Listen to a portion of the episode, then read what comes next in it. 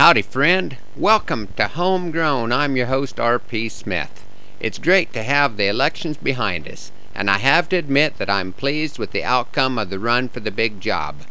Looking at the breakdown between the blue and red states, it is reassuring that people in our part of the world can still make a difference by going to the polls. I would like to make my final thoughts on this year's election into poetic form. What is it about a horse race that causes a stirring in my soul? The thrill of hammer and hoofbeats as they strive for the goal. Be it a triple A quarter miler or an equine marathon, it comes down to the spot where the finish line is drawn. Elections, like horse races, can get exciting as we view. Opinions are the yards to win before the race is through. This one went right to the wire, and as important as who won is that the race is over, for there is more work to be done. Much more is at stake here than a winner's circle ride. There is no time for swagger and little need for pride. Our leader has a bigger race to run and larger tasks now to complete. May he show the leadership in victory. His opponent showed us in defeat. Here on the ranch, we're getting ready to market part of this year's calf crop. It never seems to fail this time of year. I find myself reflecting on a ride taken with a couple of good friends quite a few years back. I call this one Johnny's Ride. It was sale day, fall of 85. We'd had some early snows and schedules wouldn't jibe. My folks were off convening. Beth was just a month from due, and I knew a week ahead of time we were going to be short on crew. So I called up my neighbor John to see if he could help that day, and Johnny said he could come at eight, and I thought that'd be okay. He rode in that morning. He was riding a big white appy, and my dog Ding figured out what was up, and friend, he did get happy. We rode together that morning, headin' to the east, expectin' to find the cattle where you'd expect to find 'em least. We got into the marsh place and we went our separate ways. It was sure a pretty morning, one of those crystal clear and quiet days.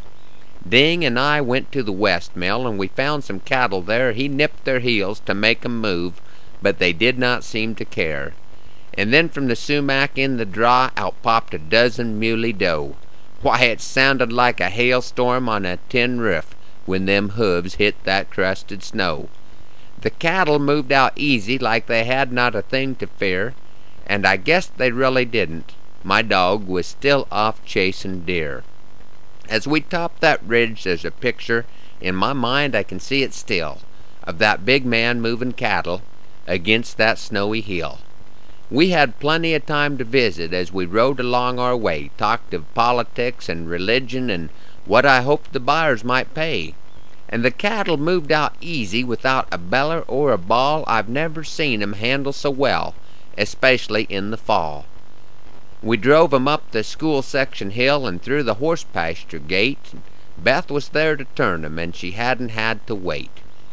That was the last ride for my neighbor John to find cattle where they roam, 'cause it was just a few months later when the Lord called Johnny home and it took me a long time to make any sort of connection, but I thought I stumbled onto one one day while in a state of deep reflection.